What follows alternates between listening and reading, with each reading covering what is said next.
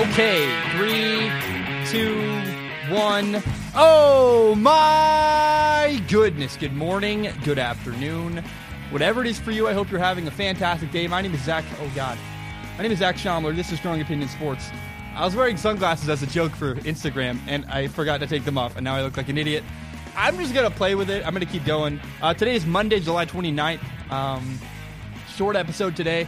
Um, if you're listening on audio feeds, you might have the best version of the show. So my hair is down today. I have kind of like this weird Jesse Eisenberg look going, and I got a beard that's ugly. So you know, I, I guess if you hate how I look, I don't know. It's an audio. uh, You can listen to it on audio only feeds. Listen to it on iTunes. If you hate how my face looks, I don't know. I don't really care. Uh, a lot of good stuff today to talk about. We're going to talk about Baker Mayfield. We're going to talk about.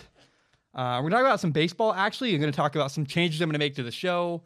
Um, a lot of good stuff. Stuff I'm really excited for. Um, I also want to let you guys know that I'm in the middle of working on a. Wow, I cut my hand. Look at that. I cut my hand. You can't see that, but it's a pretty deep cut, too. That's weird. Where did that come from? I have no idea. Um, I'm working on a. Uh, what am I talking? Cool. So, wow, I got really thrown off. My hand is bleeding. I don't know why. Call me Leonardo DiCaprio. What the heck? That's so weird. Um, I'm going to make some changes to Strong Opinion Sports. We'll talk about that later in the show. Uh, we're going to talk about Kirk Cousins down the road. I want to let you know that right now I'm working on an Easton Stick feel, uh, Easton Stick film analysis. The former North Dakota quarterback. He's now the backup with the LA Chargers. Um, and uh, you know that video is not going to make me any money. I just that's how when I evaluate college quarterbacks, my Trevor Lawrence video got claimed, and I don't. I, I haven't, haven't done a lot more college quarterbacks. So I want to make money. Those are my highest grossing videos, and so I'm letting you know I'm going to make the video. It's not going to make any money. It's probably going to get claimed. It's going to suck, but I'm going to make it for you guys. I really, I'm curious. Is he the next? Is he the future of the LA Chargers? We're going to do a Josh Allen film analysis in the next couple days. We're going to do a Sam Darnold film analysis in the next couple days. Those are not today, but I want to let you know I'm working on them. They are coming soon. Dude, I got really thrown off. I'm bleeding. I wear sunglasses. This is the most disastrous beginning to any podcast I've ever had. Can anyone see, like, maybe you can't. I'm straight up bleeding. What the? What in the world? Um, sorry if you're like driving and you hate blood and the sound of it and just throwing up or something. Um, I want to now shift gears, I guess, to Baker Mayfield. What the heck is going on? What the most discombobulated beginning to an episode I've ever had in my life. I don't even know what's going on. Oh, you know what it is? I was putting up a door. I'm so sorry. This is all filler. I'm, I apologize. There's a door I put to my basement, you know, to uh, make it so people can't you can't hear them. There's a divider between my basement where I live and the upstairs where everyone else I live with lives. And I was putting up the door and I must have cut my hand that way. Wow. Well, that's gross. I got grease in my mouth and I licked it. That's nasty. I want to shift gears to Baker Mayfield. I am sorry. I am just all out of whack. Um, the question it's been on my mind, and a lot of people have been. Uh, I, I've seen this question circulating around NFL media, and a lot, a lot of people commenting on my stuff, asking these questions. Um, I want to talk about this idea: Does Baker Mayfield have a chance to win the NFL MVP? And to me, the answer is yes. I, I really do think um, right? There's no hesitation either. I really believe Baker Mayfield could win an NFL MVP. I think he could this season. Uh, now, right off the bat, there's a few reasons why people doubt this. I think they're actually um, very silly. When you consider both sides, when you consider reasons why Baker Mayfield might not win an NFL MVP and the reasons why Baker Mayfield might win an NFL MVP, I really think there's a more compelling argument why he might win an NFL MVP than why he might not. Um, you know, some people are saying it's too early to tell. Fine, I get it. Like it's, I know the season hasn't even started yet. Um, if you're one of those people, I know it's August. I'm curious. Does he have a chance? I think he does. We'll talk about it. If, if you're not any fun and don't want to have that discussion, I guess go away. I, I don't even know what to say to you. Now, some people say this is only Baker Mayfield's second season in the NFL, and that is an argument that um, I think is just silly. I get where they're coming from. They're saying it's too early. He's young. He was a rookie last year. Um, I don't think people understand. You do realize Patrick Mahomes won the NFL MVP just last year in his second season in the NFL. And by the way, his first year as an NFL starting quarterback. This will be, will be Baker Mayfield's second year as an NFL starting quarterback. That's a silly reason to say, oh, it's Baker's second year, he has no chance. You're wrong. That's silly.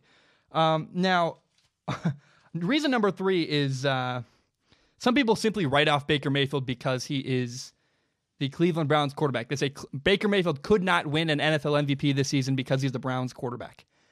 Um, now, I think being the Cleveland Browns quarterback is exactly why he could win an NFL MVP. Uh, I, I, think people focus often on the bad history of the Browns. To me, that's irrelevant. Uh, it's I think it's borderline superstitious. Who cares what happened in the past? Let's talk about the Browns right now this year. And the Browns have a ton of talent. There are stars everywhere. Odell Beckham Jr., Jarvis Landry, David Njoku, Kareem Hunt once he returns from his suspension, Nick Chubb. And what talent means is talent means a lot of potential for a ton of points.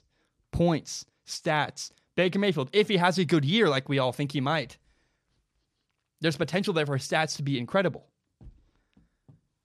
And, and, you know, Baker Mayfield has a chance to be the quarterback of one of the best offenses in the league right away. If you're the quarterback of one of the best offenses in the NFL, that immediately puts you into the NFL discussion, NFL MVP discussion, whether you like it or not. And that's the kind of year I see that we could have from Baker Mayfield. But all of the bad history of the Cleveland Browns, in my opinion, actually helps Baker. It's going to be too good of a story to ignore if he's fantastic. If the Browns make the playoffs and if they have one of the best offenses in the entire NFL, then Baker will actually be an easy favorite to win the NFL MVP. That story's too good. A historically bad franchise, a quarterback a lot of people don't like, a polarizing guy who's a loudmouth, who got into fights with people in the media. It's too good if he dominates. Man, I, I, I think he's got, he could win and would have the edge because of who he is and because of the history of the Cleveland Browns. Now, people also need to take a look at the Cleveland Browns schedule. Early in the year, they play on Monday Night Football in New York against the Jets. Then later, I think like two weeks later, they play Sunday Night Football against the Rams. Monday Night Football, the next week, against the 49ers in San Francisco, they play on Monday Night Football. In the first five weeks, they have three primetime games alone. Then they play the Seahawks. They play in New England. Uh, and I'm going to pick them to lose against New England, likely, but uh, they do have a bye week heading into that game. So even if they lose to New England, they could put on a really good showing. And then that's another primetime game where the Browns had a good performance and people watched and saw who Baker Mayfield is. That's a late afternoon game. Patriots, Browns, Patri- uh, Browns coming off a bye week. I think that's going to be a good showing for Baker Mayfield. And because it's the Patriots, a lot of people are going to watch. Later in the year, the uh, the Browns pay the, play the Steelers on Thursday Night Football. My point is this: yes, the Browns have a very difficult schedule, but I think actually because it's difficult, because they have a lot of prime time games, and I think the Browns have a chance to win a couple of those games. They're, they could leave a very big impression on everybody in the NFL. My opinion. Uh, there are a lot of high stakes. A lot of people are going to be watching the Cleveland Browns this year. Are they any good? They're on prime time, this, that. Baker Mayfield is going to have a lot of opportunities to grab people's attention. And by the way, the question if the question is this, if the question is does Baker Mayfield have the talent to win an NFL MVP, answer is absolutely yes. His arm is unbelievable. I've said this before, I'll say it again. Baker Mayfield, if you are a young quarterback who wants to learn how to throw a football, model, model your throwing motion after Baker Mayfield's. He can make every throw in the book. He's incredible. I, I think Baker Mayfield has not only the talent, not only has the story, not only has the eyeballs, people he's going to be in prime time, he's going to have stars all around him. They have a great offense. They're going to be on prime time, a lot of opportunities to win people's hearts over. He's got the talent and he's got a great story. That's a lot of reasons why, in my opinion, Baker Mayfield not only could win an NFL MVP, he should be on the NFL MVP watch list. And I think actually early on could be a favorite this year because of the story, who he is, his talent, the great players they have around him, and the opportunities he's going to have on prime time to impress a lot of people. Baker Mayfield should indeed be on the NFL MVP watch list. Okay, uh, historically, historically, Kirk Cousins, the Minnesota Vikings quarterback, has struggled in big moments. I'm going to give you a lot of information next. I want you to listen, try to digest everything I'm going to say, because I think it's important evidence to back up a claim I'm going to make. In his career, Kirk Cousins is 5 and 25 against teams that finished their season with a winning record.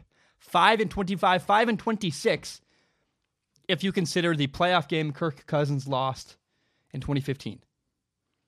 Now, even if you change the criteria slightly, say, what about teams that didn't finish their season with a winning record, but teams that had a winning record at the time they played Kirk Cousins? Kirk Cousins is 9, 19, and 1 against teams that had winning records at the time they played the game. Either way you look at it, that's a disappointing result. Kirk has a very strongly, very much a losing record against teams with winning records. He's 0 7 on Monday Night Football. He is 4 and 12 in the 16 games he's played at night, games we call prime time games, with a lot of eyeballs, games a lot of people watching, millions of people versus, you know, a way more spread out population of people watching. Now, personally, I think those stats are a bit annoying. People, I, in my opinion, I'm not a big stat head. I don't like stats very much. Um, it's obvious to me. You see it in politics, you see it in sports, you see it everywhere in the world.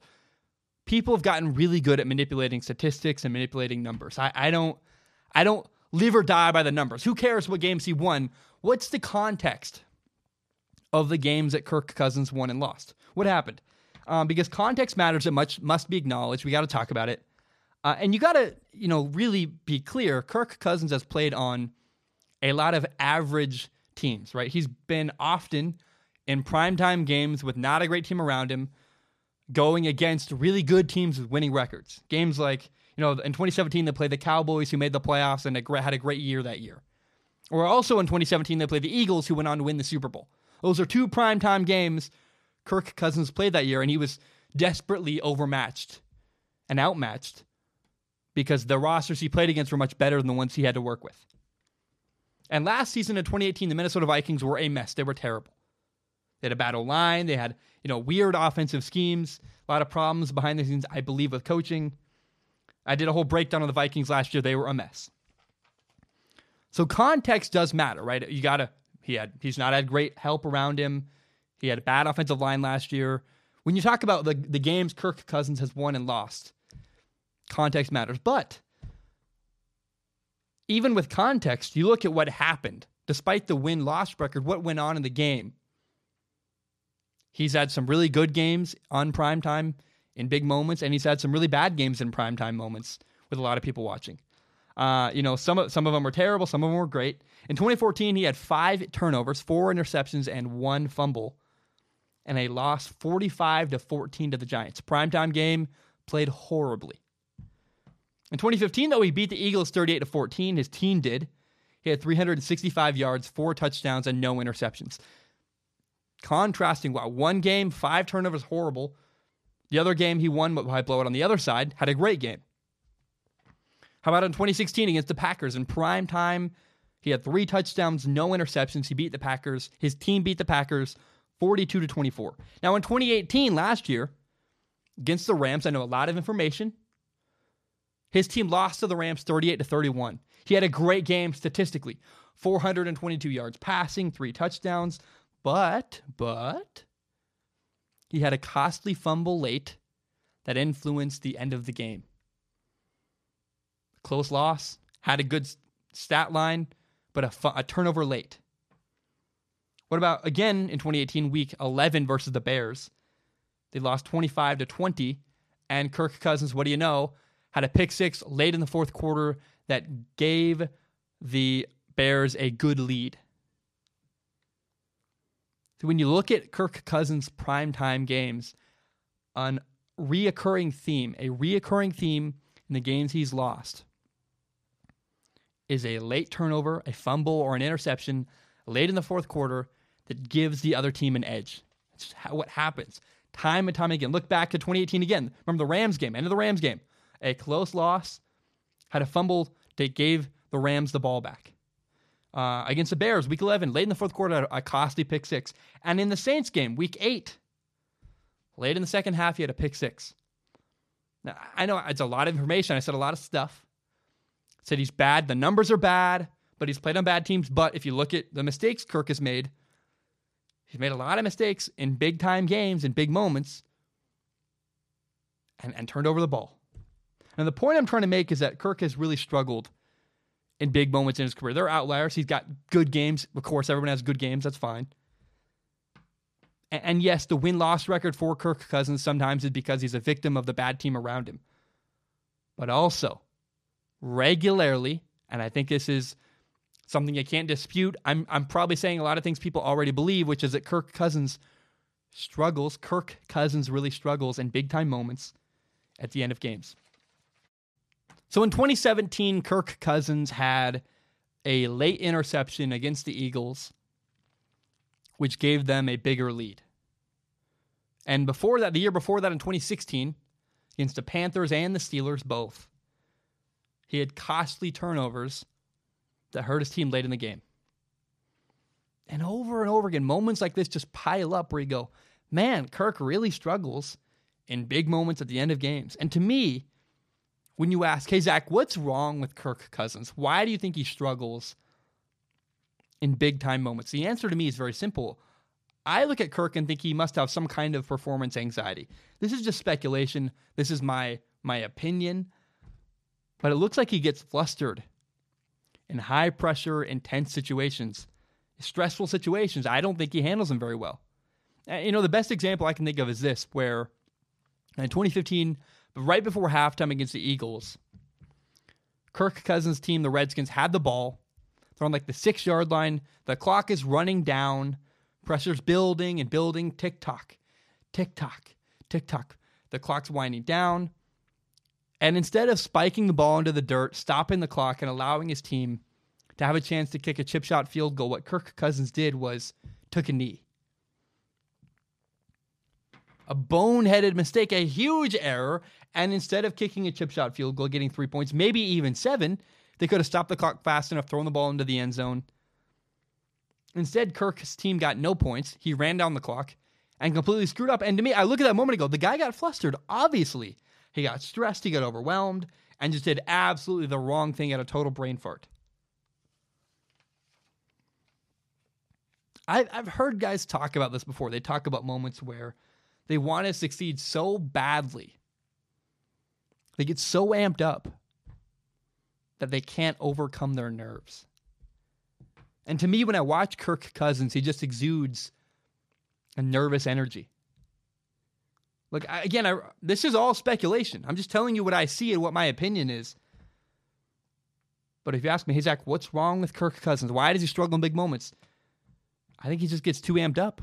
My opinion is the guy has performance anxiety of some kind and he can't overcome his nerves. I think it's a mental issue. He's well capable of being a great quarterback. He's he's a good quarterback. He could become an elite quarterback. The talent is there for Kirk Cousins. The ability is there.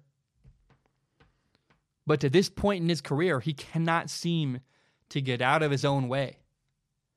And, and I've talked about, I did a whole breakdown on Kirk Cousins. I talked about, this is, this is one of the things I cut out. You know, I talked about how he really struggles with attention to detail. I don't think that's who he is as a quarterback. Most of the time, his attention to detail is fantastic.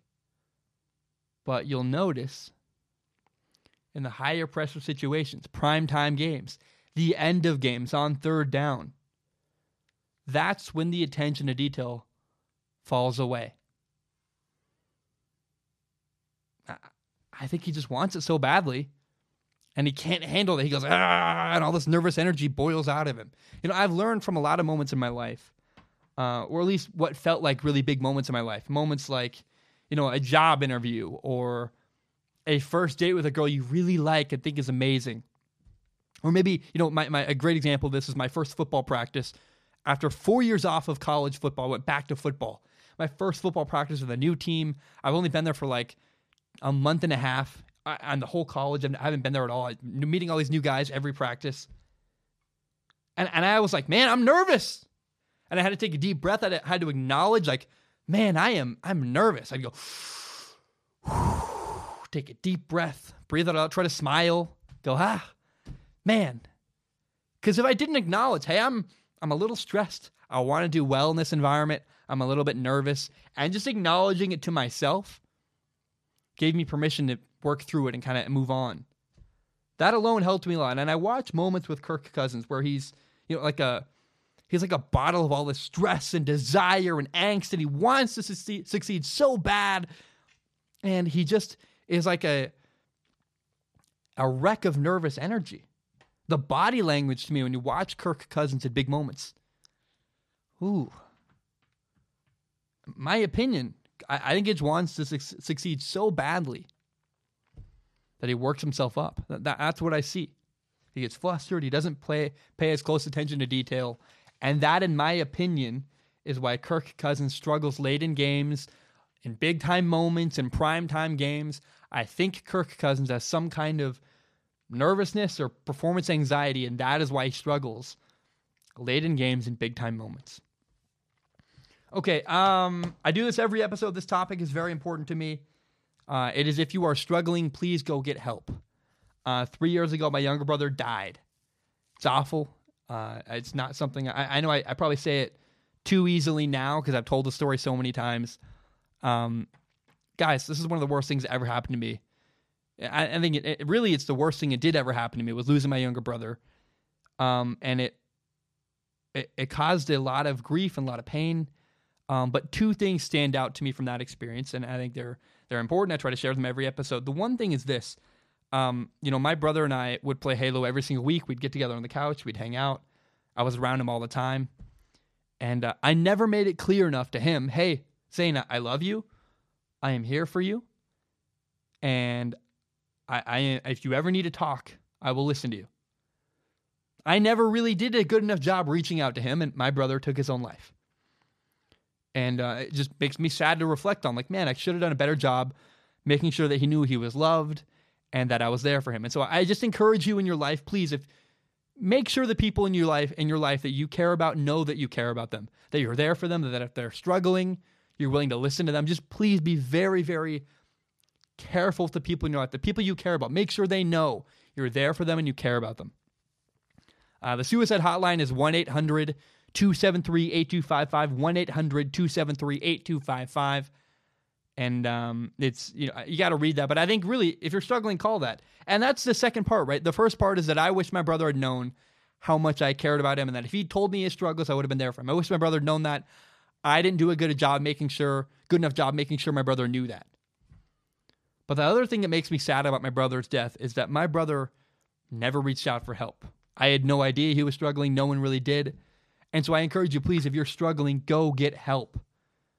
Again, 1 800 273 8255. Talk to someone in your life. You can call a phone line. It's great if that's what you need, do it. I wish my brother just said to me, Hey, I'm having a hard time. I'm struggling. I know that takes a lot of courage, um, but I encourage you, man, if you were having a hard time, don't bottle it up. Don't keep your struggles a secret. Please talk to somebody you're having a hard time. And even more than that, the way you can make an impact, if you just make sure the people in your life know that they're loved and you're there for them if they're having a hard time. Guys, my name is Zach Schaumler. I'm going to take a short break. When I return, uh, we got some fun topics coming up. One of the topics we got coming up is the most horrifying mascot in all of America. We're going to talk about that. We're going to talk about the future of strong opinion sports. I have a new segment I'm working on. Um, we're going to talk a little bit about baseball later. And uh, I think there's a lot of good stuff up ahead worth listening to. Please uh, stick around. My name is Zach Schaumler. I will be right. All right, we are back. My name is Zach Schaumler. This is Strong Opinion Sports. And uh, gosh, I have been discombobulated this entire. I started out the podcast wearing sunglasses by accident. I was bleeding. I'm just kind of a mess right now. Um, and this, by the way, is the fourth time I've tried recording this segment I'm about to do right now. I have an idea, an idea I'm very proud of, an idea I like, uh, an idea that I think is a little bit nerve nerve wracking for me to announce because I think that um, well, it's paid content is what it is, and if you don't want it, that's fine. Um, I just don't want people to be mad at me for announcing it. Uh, it's a new segment on the show called Ask Zach.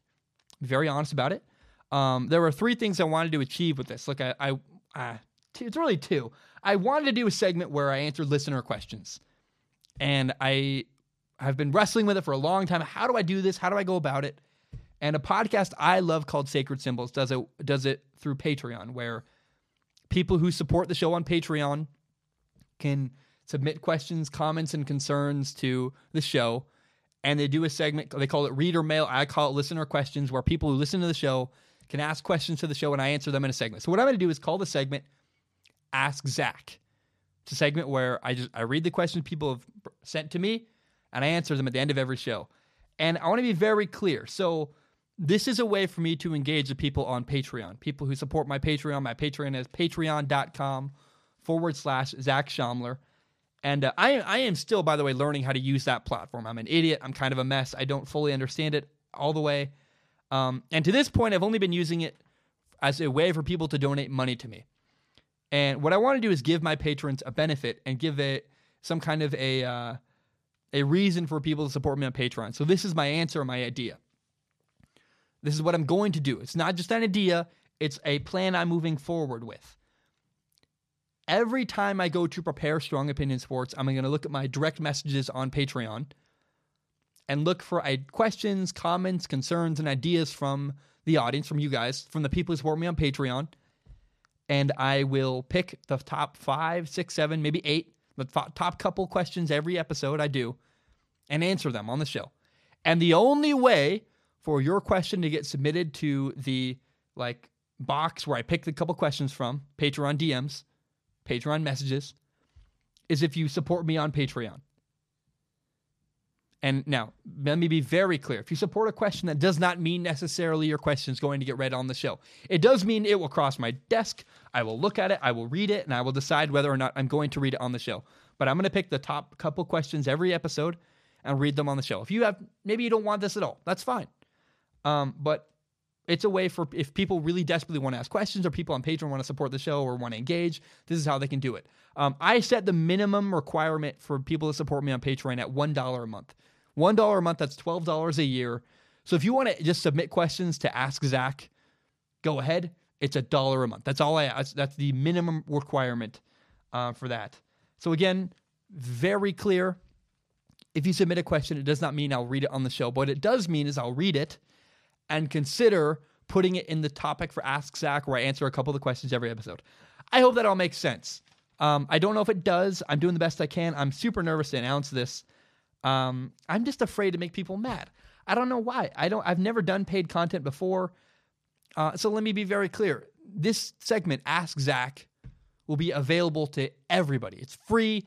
Anybody can listen to it, but you have to pay if you want to submit a question to it. Does that make sense? Pay them if you're a monthly sub- follower or subscriber on Patreon, you will get the opportunity to submit questions, and I'll, I'll read them and I'll listen to them and pick them. So I, I hope that all makes sense. Uh, I know some people are going to feel left out. I am very sorry, um, but I want to you know make this a special thing for people who support me on Patreon, so I can engage with them, listen to them, and uh, I'm probably going on about this way too long, but I just a thing that uh, you know makes me a little bit nervous, and so I uh, to announce because I know people don't like change and paid content's a whole mess on the internet. Some people are awful and do terrible stuff. So I'm just trying to be very honest and upfront. Um, I, I personally think this is a great idea. I like it. It's a reward for people who support me on Patreon. Um, and it's a, a way for me to funnel. I get so many, I get thousands and thousands of messages all the time.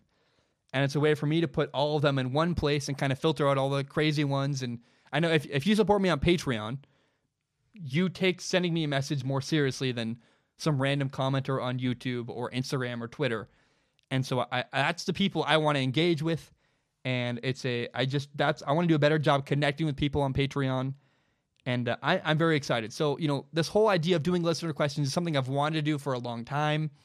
It always felt really daunting until I realized, oh, hey, what I can do is do it through Patreon. So, again, if you support me a dollar a month or more, you can send me messages on Patreon. I'll read my messages before every single episode, see what questions are new and submitted, and you know keep notes on all the questions, and then pick the top five, six, maybe seven. And every episode, do a segment at the end called Ask Zach, or answer listener questions supported by Patreon people from Patreon. Um, so I, I, just, you know, I, I hope that all makes sense. I don't know. I am so horrified and nervous for some reason to announce this because um, I just I understand how you know sometimes badly paid content on the internet goes. Um, frankly, you know, if, if you hate this idea and you don't want it at all, nothing's changing for you. You don't have to support me on Patreon. You don't have to do anything. It'll be at the end of the show. If you want to hear the segment, you can. The segment will be free to listen to, but the only way you can submit questions is if you are a Patreon supporter. That's my plan. Um, I guess that's that's straightforward. I, I hope nobody reacts mad about that. I don't know why people would, but you know, people do get mad about stuff, and so um, I just I don't know. I, that's my idea. That's what I'm going to do moving forward. Not just an idea; it's a real thing. Uh, and I guess my two final thoughts are this. You know, one is that remember, please, if you submit a question, that does not necessarily mean I'm going to read your question on the show. It means I'll look at your question, but I'm going to pick the top five to six, seven, probably five to eight questions, the best ones, the most interesting ones at the time, and read them on the show and answer them on the show. That's a new segment I'll do. Ask Zach questions from Patreon. And um, I, I just want to be very clear that just because you submit a question doesn't mean it will necessarily be on the show. And then also, please know that on August 20th, I am starting my own college football season. Um, and there will not be episodes between August 20th and like roughly Thanksgiving. And there are about five episodes left before I take a two and a half month break for college football. So if you want to do questions for Ask Zach, if you're a new Patreon supporter, great. I will read your questions. I would love to do it. But no, there's about five episodes left until I go on to break for Strong Opinion Sports uh, for the next two and a half months because I'm going to during football, the beginning of football season, I have my own. I play college football, and I'm not making content during my college football season. So if you support me on Patreon, I just want everybody to know I am going to take a short break during my own football season and not make any content. And I just want to be very clear, very honest, and I'm doing the very best I can to be totally transparent. I, I am nervous about it, but I, that, that's just, um, man, I, I just want to be very honest and very open. Okay, um, I want everyone to know what's coming up for the show. More housekeeping, I guess. Um, I start training camp for my college football team on August 20th.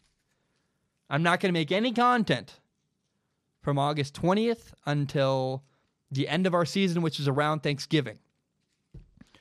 Now, between now and then, between now and when I take my break, I have a bunch of stuff planned. I'm going to do a Sam Darnold film analysis, a Josh Allen film analysis, Easton Stick film analysis a Derek Carr film analysis video.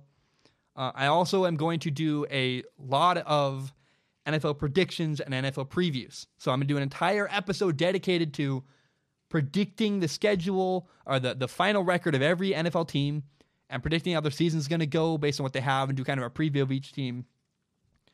Um, now, the reason why I'm not doing any videos during football season, during my college football season, is because I want to give my football season the undivided attention of me. I play quarterback, um, and you know, making content I think during the season is a really bad idea. Making content takes a lot of time.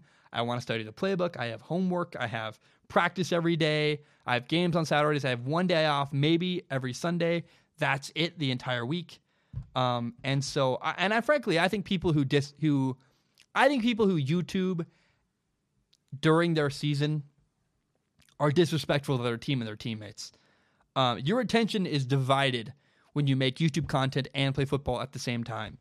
And like I, I really, really hate. I strongly dislike people who vlog and do game day vlogs on YouTube.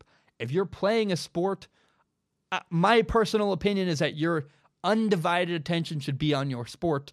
I don't want to worry about my game day you know, I, am trying to figure out the coverages. I got all my calls. I'm trying to get my stuff in place. Oh, and I'm filming a video. That sounds terrible. I don't want to do that. I'm not down for that.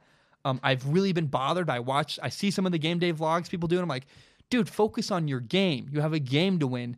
And I think it's disrespectful to your teammates and your coaches and really yourself. You put all this work in, especially if you play quarterback, and you're filming the entire experience. It's like, it just, to me, it's an error of I don't take it seriously, and football is the second most important thing to me on my YouTube channel. And so, um, I, I just want to be very clear. I'm not making content during my college football season. Uh, now, I will miss the first probably two months of the NFL season. It's gonna be hard. It's gonna suck. I'm gonna have when I come back. I'm gonna have so much to say, and so, um, you know, I, I, think and I hope I can survive um, my own college football season, being away and taking time off, because I think that's the right way to do it. And I'm always try to be honest and open about I do it the way I believe in and the, what I think is the right way. Um, and so I, I hope people will respect what I'm doing. I'm going to take a short break during my college football season. I'm not going to make content. It'll be about 10 weeks. And uh, I hope people respect that. I hope people admire that. Between August 20th and Thanksgiving, there will be no videos for Strong Opinion Sports. And um, maybe I'll surprise you. Maybe I'll exceed your expectations, but I want them very, very low because I want to focus on my college football season. And I want people to know that's coming and be very open and honest about it. Okay. Uh, wow. That was a lot of just stuff. And I am I probably more than people needed to hear. Um, the MLB trade deadline is fast approaching, though, uh, which is you know on Wednesday it's 4 p.m. Eastern time, 1 p.m. Pacific time. Uh, that is when the MLB trade deadline starts. There's already been a really awesome trade in Major League Baseball, and you know today observing the reactions to this trade, I learned a lot about baseball people because baseball people are weird and annoyingly conservative. I just you know, like in so a trade happened today with the Mets where the Mets traded for Blue Jays starting pitcher and their ace, Marcus Stroman. And to me, I'm like, I love this trade. This is fantastic. And if this trade took place in the NFL or the NBA, it would be considered a huge victory for the New York Mets. But for some reason, this has not been widely praised as an incredible trade. People are like, "What are the Knicks? What are the Mets doing? They're idiots. This and that." And, and I get it. Like some people are disappointed because they wanted Marcus Stroman to go to a better team than the Mets. I get it. But I look at this trade for the Mets and go, "Wow, that's unbelievable. I can't believe this is a great trade for you guys. I love it." So what that happened in the trade was the Mets got Marcus Stroman, the Blue Jays ace, their best starting pitcher and all the Mets traded away. The Blue Jays got these two players in return. They got two prospects, Anthony Kay and Simeon Woods Richardson. And I look at this and go, Are you kidding me? That's an amazing trade. A great starting pitcher for two prospects in the minor leagues. I, I love that trade. I think it's great. Marcus Stroman has an earned run, earned run average of 2.96. He's got the 12th best ERA in baseball, the fifth best in the American League. And mind you, this guy pitches in the AL East against the Yankees, the Tampa Bay Rays, the Red Sox, a bunch of really great batters. And to me, that's impressive to have a great ERA in that division. Wonderful. The Mets gave up two prospects. Anthony Kay, the fourth ranked prospect in their farm system, and the a farm system that for the Mets is not very highly touted. It's kind of middle of the road. He, you know, Anthony Kay is coming off Tommy John surgery, so that's one prospect I go. Maybe a lot of potential there, I guess, but is that worth a starting pitcher? No, that's a good trade for the Mets. And the Mets also gave up Simeon Woods Richardson, who's 18 years old. We don't really know what he's going to turn into yet. Uh, he was ranked as the sixth best prospect in the Mets organization. He's 18. He's far off from being a an MLB ready player. And so I just look at what the Mets got. They got a great A minus starting pitcher for like the fourth and the sixth best prospects in their farm system.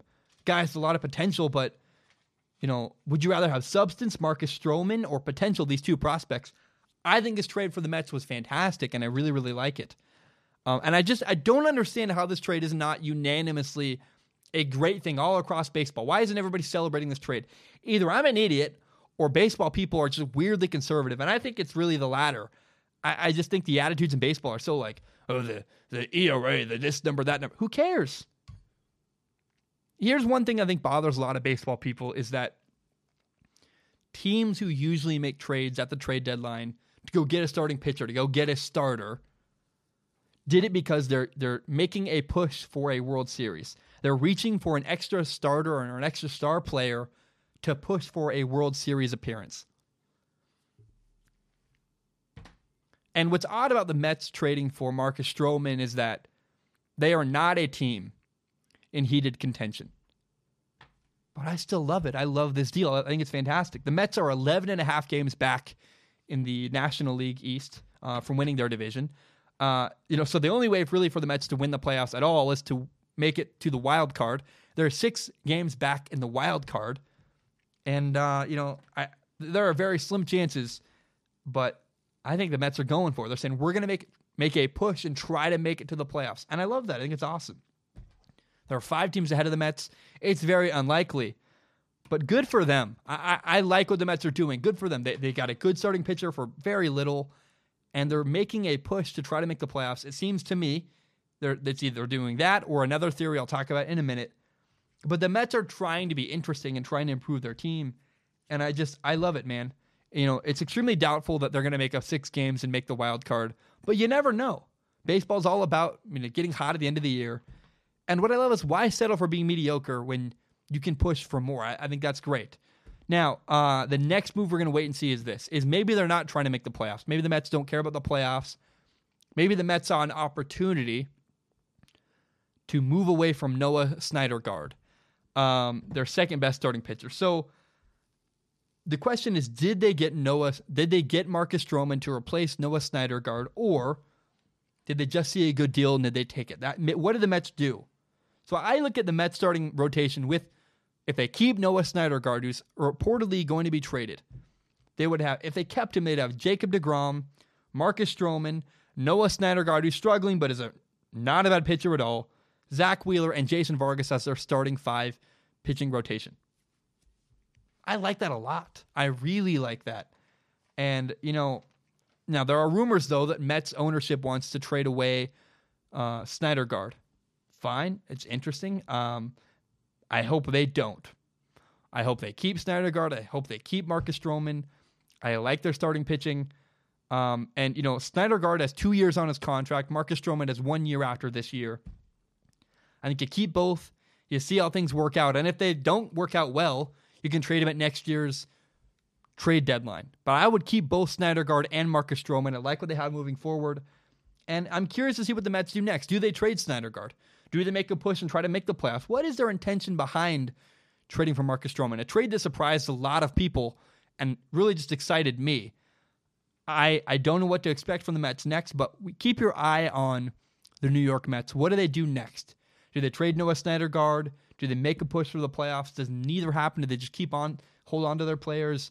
and maybe make a trade this offseason. I don't know. But uh, because of this trade, I'm, I'm excited, I'm interested, and I'm curious to see what the Mets do next. Okay, my name is Zach Schalmer. I'm going to take a short break. When I return, uh, we're going to talk about the most horrifying mascot in all of America. Then we'll also we'll talk about the Tampa Bay Rays Stadium. This whole thing caught my attention. This horrible stadium mix-up and just the Tampa Bay Rays are just in a nightmare situation with their stadium. Talk about both of those things coming up. My name is Zach Schalmer. I will be right back. All right, we are back. Um, I want to now bring your attention to baseball, the Tampa Bay Rays. The Tampa Bay Rays stadium situation has become an absolute fascination of mine. I've gone deep down the rabbit hole and I'm I'm really just I, I'm I'm embarrassed at how much I got interested in this. Uh, what first grabbed my attention was I read a headline that the Rays were proposing splitting their season between two different cities, having a a home city for the beginning of their season and a home city for the end of their season. So they'd play the first half of their year, you know, spring and early summer in Florida in the Tampa area and then they'd spend the later summer months, early fall months, you know, early fall time, at half of the season, up in Montreal, Canada. And my immediate reaction when I heard this was, what in the world is going on? What idea is that? That's ridiculous. That's stupid. That's a terrible idea. I mean, the fans get hammered. The players get hammered. The players would have to pay taxes in Canada and in America, in the U.S. Uh, and you know, the reasoning for this idea was because the Rays wanted to build a new stadium, but the stadium idea was too expensive because of the roof. And so the answer was build a stadium without a roof. However, because of Florida weather, I guess they have to play the second half of the season in Canada because, again, I guess of weather. Is weather bad? And I don't know enough about Florida. I guess early fall, late summer, it must be terrible Florida weather, lots of rain or something. I don't know. It's very weird. But what I quickly found out was I was taken for a fool. All of this stuff, this idea of splitting their season between two cities, all just complete nonsense. When I listened to the St. Petersburg, Florida mayor, Rick Kriseman, talk about this issue, here's what he said. Take a listen. I want to be crystal clear. The Rays cannot explore playing any Major League Baseball games in Montreal, or anywhere else for that matter, prior to 2028 without reaching a formal memorandum of understanding with the City of St. Petersburg. And ultimately, such a decision is up to me. And I have no intention of bringing this idea to our City Council to consider. In fact, I believe this is getting a bit silly. Now, I, I, have great respect for Stu Sternberg and for his leadership team. I love the product that they put on the field. I love how they play the game. But after 12 years of indecision, including three years of exploring its options throughout the Tampa Bay region, like many in Tampa Bay, I am tired of the games that are being played related to getting a new stadium built. The residents of St. Pete, the Tampa Bay area, the fans of the team, each of you in the media, we all deserve better and should not take this too seriously. This is just the latest chapter in the book of negotiations. And speaking of negotiations, let me again be crystal clear about this. I am ready to sit down with the team to have serious discussions about the financing of a stadium with a full time team here in St. Petersburg. I'm also ready to begin the process of redeveloping the Tropicana Field site, with or without plans for a new stadium at the end of this summer. And I have asked the Rays to let me know, one way or another, what their future and final plans are. Now, Major League Baseball may have given the approval for exploration of this concept, but for us in St. Pete, sharing this team with Montreal is not an option on the table. So, uh, basically, this guy says, no, you cannot go unless we sign off on it. He also called out the Rays for making, you know, weird political moves and using negotiating tactics. And then he said, "You're wasting everybody's time. This is stupid. This is annoying. It's a waste." And um, you know, I, I want to explain. You know, if you don't understand, I want to spell out for you the Tampa Bay Rays stadium situation. The Rays play in Tropicana Field, which is at the end of. I, I you know, Florida people might get mad at me. I'm sorry. It's basically at the end of a. If you look at a map, Tropicana Field's at the bottom of a peninsula. It's sort of isolated. There's you know, in the middle of the day when there's no traffic around noon, it's about a 25 minute drive from downtown Tampa to St. Petersburg, Florida, where Tropicana Field is. That's without traffic, and that's just from downtown. Now, the population center of Tampa, Florida, is not necessarily downtown. People live in the outskirts and want to drive.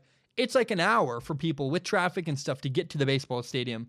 And I think it's actually longer. It's, it's a horrible area for there to be a stadium, according to people of Florida.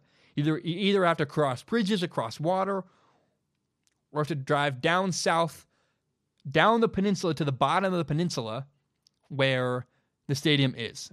Maybe people again hate the word peninsula. I'm sorry if you do. But it's across Tampa Bay from Tampa, Florida, is where the stadium is.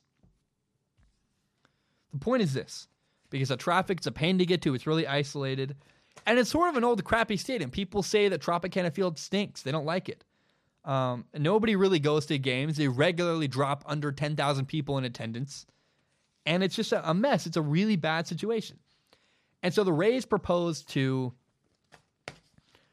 build a new stadium across the way, across the bay in Tampa. It was a beautiful design. It's really pretty.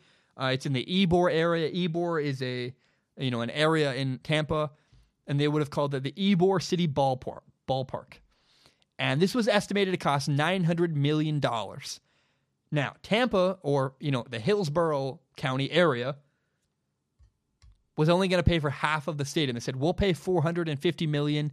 You got to find out a way to come up with the rest of the money." And the Rays said, "No, no way. We are not doing that. You have to bring up more money. If you want it, you want us to have a stadium in your area, you better put up more money for that." Uh, because you know many other cities are desperate for a team like the Rays to come to their city and would put up a lot more money to have a baseball team than Tampa was apparently willing to put up.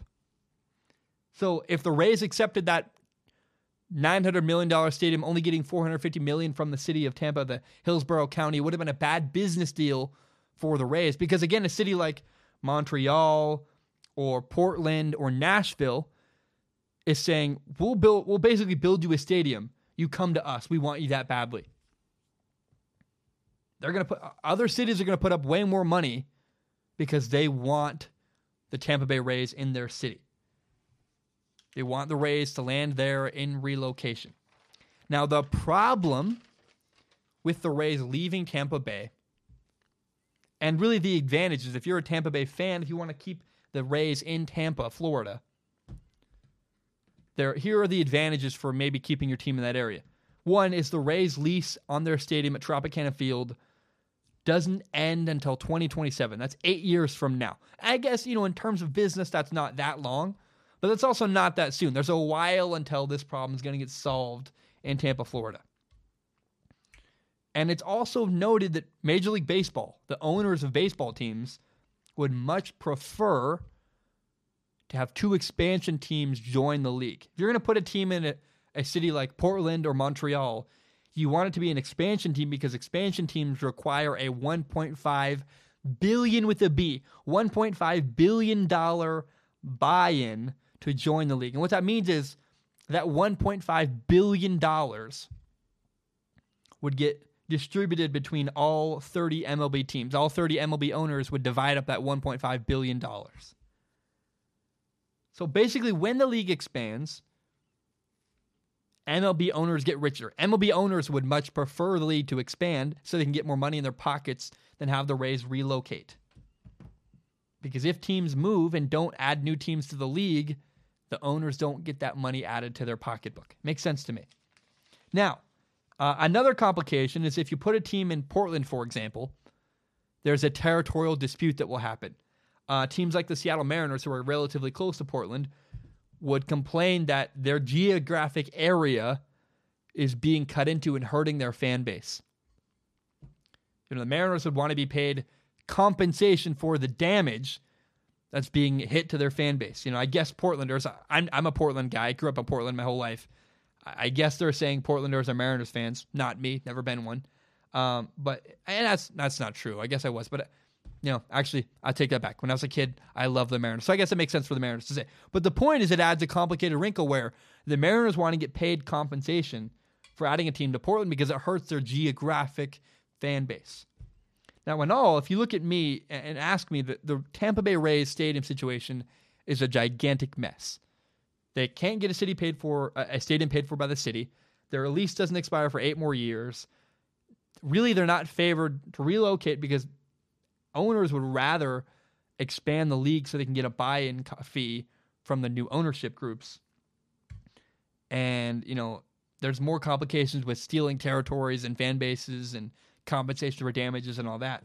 So, unless Tampa Bay, that area, the Tampa region, whether it's St. Petersburg or Tampa, Florida, or Hillsborough County, puts up more money by 2027, um, I, I do believe that at some point, if, if unless more money's proposed to the Rays, I think the Rays are going to leave the city they're in because another city is simply going to put up more money and say, we will give you a stadium if you come to our city, whether it's Nashville, Montreal, or Portland. But also, you know, multiple cities want teams. It's not just Portland, it's not just Montreal, it's not just Nashville. A lot of cities would like to have baseball stadium, baseball teams in their in their city that are affiliated with Major League Baseball. And so my belief is that not only will the Rays leave by 2027, here's my prediction. The Rays are going to leave after 2027. That's what I believe. I believe also we're going to get two more Major League Baseball expansion teams because owners are hungry for those expansion fees. $3 billion dispersed between 30 NFL, 30 MLB franchises. That's $100 million for each franchise.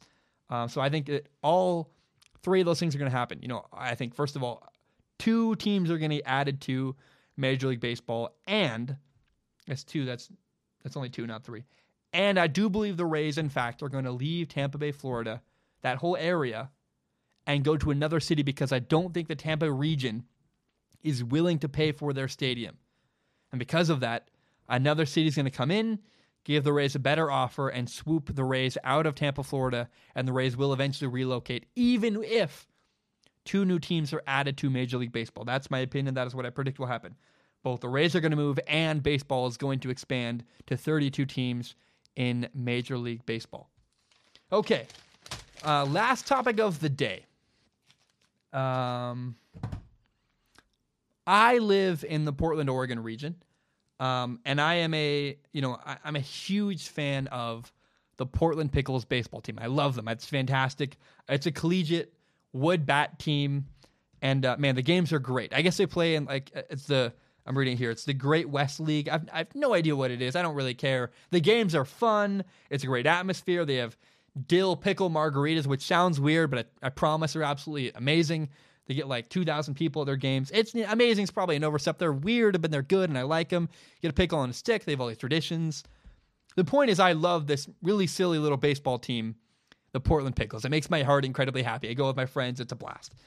There's one thing that I love about this that I want to bring to everybody's attention. First of all, it's a great stadium. They play at Lents Park. I grew up playing baseball there. Uh, it's my in my old neighborhood. I grew up in, in Portland. It's fantastic. Um, but there's one thing about this little baseball team that I believe deserves national attention. It's just so, um, you know, and, and, I say this with absolute affection. Um, I believe the Portland Pickles have the creepiest mascot costume of any team in the history of sports. Um, I and and by the way, I'm down for it. I want to be very clear. I'm not being critical. I love the Portland Pickles mascot costume, but it's also incredibly unsettling. Um, now, the pickle itself is not a bad idea. Dylan the Portland Pickle is awesome. He's got a really fun Instagram account. Go follow Dylan the Portland Pickle. It's great. But the execution of the costume is just it, it's horrifying. I mean, I don't know how else to put it. I'm I'm sorry. And mind you, not complaining. I, I love it. I hope it never changes. Genuinely, if it changed, I'd be very sad. And you know, I call it creepy, and, and it is creepy, but it's also endearing. Like it, it's a, it works. It does work. I do enjoy it. Uh, and I genuinely would be sad if this video caused some kind of change and they changed the Portland Pickle mascot costume. Um, but I, I, just think the world needs to know, you know, this pickle has a smile that's way too big and it's unsettling and his hat is super low, like over his face. And, you know, the best part is this the mascot's head like slants forward. So he's always, he's smiling really creepy, like down at you the entire time. And it's, it's the most horrifying hilarious and amazing I've ever seen. Um, and just there's this wonderful baseball team that puts on a great event with a horrifying mascot that makes the experience even better. And I just think people need to know about this mascot, Dylan the Portland Pickle. The design of the costume is the most, you know, unfortunate, hilarious thing I've ever seen. Um, and and I just it makes the experience way more fun. My buddies went the other day. They went and got Dylan, it was bobblehead night. They went and got Dylan the Pickle bobbleheads. My buddy joked, he's like, I'm gonna forever worship this thing. I I I I'm down for it. I love it. Dylan the Portland Pickle is an amazing mascot, but it's also oh wildly creepy and and just the most brilliant, wonderful thing I've seen. I, I love it so much. Truly I do. You know, it's go to a, if you're in the Portland area, go to a Portland Pickles game. It's a blast. They're fun. Get a beer, drink with your friends, hang out, watch baseball. It's truly a great experience and uh, follow Dylan the Portland Pickle on their Instagram account. I I just I love this stupid little baseball team. It's so much fun. Their games are great. Their mascot is horrifying, and I I just wanted to share with the world this ridiculous thing. Um, and I have no doubt the thumbnail for this video is going to be the best, most clickbaity, hilarious title thumb you know thumbnail you've ever seen. I'm so excited, guys. Go if you're ever in the Portland area, go to a Portland Pickles game in the summer. It is so much fun. All right. Uh, that is all I have. Thank you so very much for tuning in. I really appreciate it. Uh, this episode felt weird and disjointed and discombobulated. I am sorry if it felt like a mess. Um, it did not start well. My hand is still bleeding. I don't, uh, I think it's from the door I put up. I did build a door like two minutes before recording this podcast. My hair is down. I can't even talk. I was wearing stupid sunglasses. I, uh, all around, I just, uh, thanks for sticking with me. I know I'm kind of an idiot a lot and I, am very grateful you listen and you enjoy the show. And uh, I, I, just will talk. Next episode will be on Thursday. We'll do a lot of film analysis of quarterbacks, and uh, we'll do the first ever segment of Ask Zach. I'm very excited. I hope you guys like it. My name is Zach Schaumler. We have a great day. Bum bum, bam. We are. No, don't leave yet, please. If you're listening still, follow me on Instagram. I want to so badly get to 10,000 followers on Instagram. That's my dream, my life goal. If you're listening and haven't left yet, go follow me on Instagram at Zach Schaumler. And thank you so much to everybody who supports me on Patreon. I am so grateful. I'm going to give you something worth your money and worth your time with Ask Zach. Hope you enjoy it. My name is Zach Schaumler. Have a great day. Ba-dum bum. Bam. We are.